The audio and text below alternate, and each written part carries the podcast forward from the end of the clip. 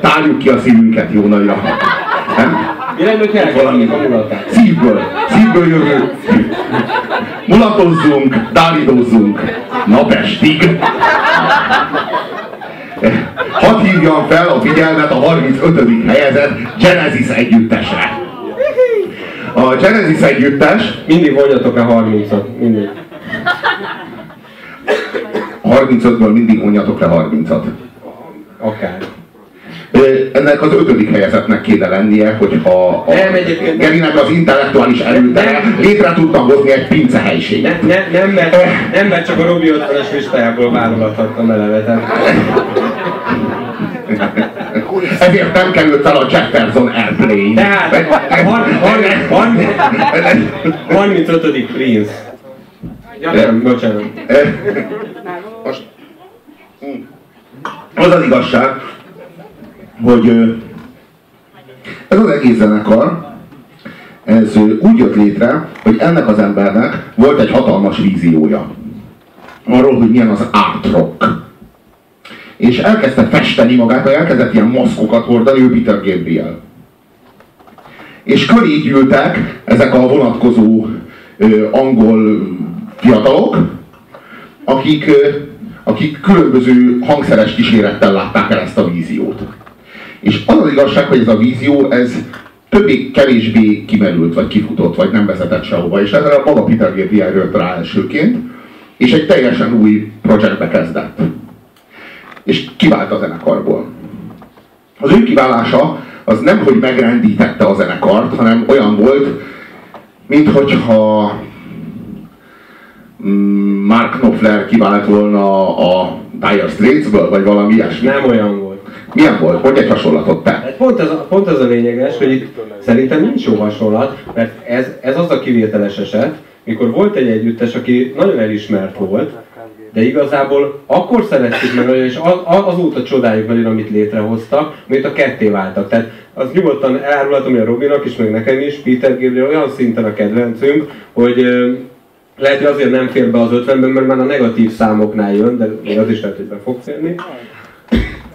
Elárulhatom, hogy be fog férni Peter Gabriel az 50-ben. Nekem a temetésem egymás között legyen, a Geri temetésén az DJ-ztük volna. Igen, tehát a Robival megbeszéltük nemrég, hogy... De én, az a csodálatos, hogy én hívtam fel a figyelmedet Peter Gabrielra, ha jól emlékszem. Sőt, te írtad a számait is, ha jól. Nem, de a Gyúk című lemezen én is közreműködtem. Nem, de... Nem, ez így teljesen nem igaz, de... Gyúk ez a Genesis lemez, az nem... Igen, de még akkor ő is tag volt. Most ebben a kérdésben nem mennék fel... Ő kért meg rá, na most ebben nem menjünk bele. De... Speciál pont, tehát Robinak nagyon sok mindent köszönhetek, pont a Peter Gabrielt azt tök véletlenül, tőled függetlenül ismertem meg, de most ez teljesen minden, mert véletlenül sem szeretném a érdeményét kíséríteni. Igazából úgy volt, hogy Robi mindig mondta a Peter Gabrielt, és akkor nem tetszett, de aztán mondta más, és akkor meg nagyon. De erről nem a Robi tehet, ez az én hibám, mint ahogy én nagyon sokáig más jó dolgokat sem szerettem. Csak az a baj, hogy ez ismétlődik újra. Pusztán azért, mert a nagypofájú geci mondja, azért nem, pedig jó szándékkal mondja, csak ordinári ocsmányul. Jó, nem kell ezért utálni, csak szánni kell. Nem tudja megszerettetni azt az okosságot, amit gondol. Nem olyan ordinári módon van úgy egyáltalán. Azt azért el kell mondjam, hogy van pár olyan, amit még ugyanígy mondasz, de még nem estem át azon, hogy valaki más beajánlotta volna, és akkor szeretném. Most nem neveznék meg ilyen előadókat. Visszatérve a Genesis... Én a Gerinek köszönhetem a Sikén című nevű... Az öcsémnek... Én neked köszönhetem, az egy transformáció, és brilliáns, és te ajánlottad, és én neked köszönhetem. Ellentétben veled, aki nem köszönhetsz nekem. Lófasz se, de semmi baj, folytassuk a műsort, nem mond. Hazugság, neked lófasz köszönhetek. Ez igaz. Tényleg ezt ne tagadjuk le. Nem, én tényleg sokat köszöntek Robinak, de talán maradjunk Peter Gabrielnél. Illetve a Genesisnél szerintem nagyon érdekes lesz, mindegyik mai együttes kapcsán beszélni arról, meg az egész együttes esti az baromira érdekesen erről szól, hogy mik a személyes viszonyok, amiket mi igazából persze nem ismerünk, de ezek valahogy megjelennek a zenébe, és azt lehet érezni, hogy a legjobb zenekarok esetében mindig van a személyes viszonyban valami plusz, vagy valami feszültség, vagy valami olyan emberek találkozása, ami érdekessé teszi. Most konkrétan itt arról van szó, hogy hiába imádjuk mi a Robival mindketten a Peter Gabrielt vallásosan, de mi a Genesisnek nem azt a korszakát szeretjük, és ebben tökre megegyezünk Robival, amelyikben a Peter Gabriel bohóckodott a színpadon.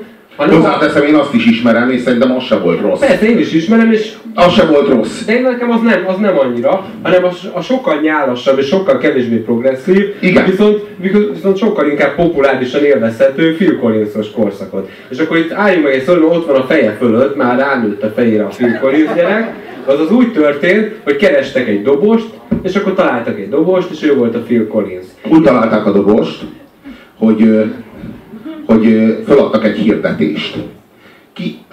Eleve egy ilyen Beverly Hillsben éltek valahol valami domboldalba. És ott feladtak egy, de nem is úgy volt. Mindez Anglián belül volt. Minden. Nem is úgy volt. De én mindig úgy képzeltem. Egy ilyen domboldal.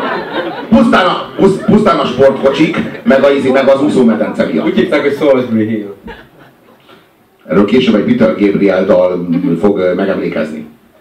A lényeg az, hogy ott castingoltak. És megérkezett a Phil Collins, de nem akart dobolni, hanem inkább beleugrott a medencébe, és a medencében döglött, meg ott napozott, meg így, tehát így látszott, hogy így kurvára nem akar. És így kérdezték, hogy a castingra jött, és mondta, hogy igen. Mondta, hogy feel good.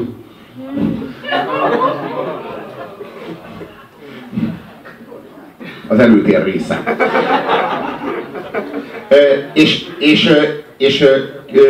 Amikor elfogytak az emberek, és már olyan délután 5 óra, fél 6 volt, és már nem is volt olyan jó az idő, akkor Phil kiszállt az úszómedencéből, oda sétált a dobokhoz, leült, de tényleg amikor már mindenki elment. Leült, és egyáltalán elkezdett dobolni, és a Peter Gabriel meséli, hogy onnantól kezdve meg volt a Genesisnek a dobosa.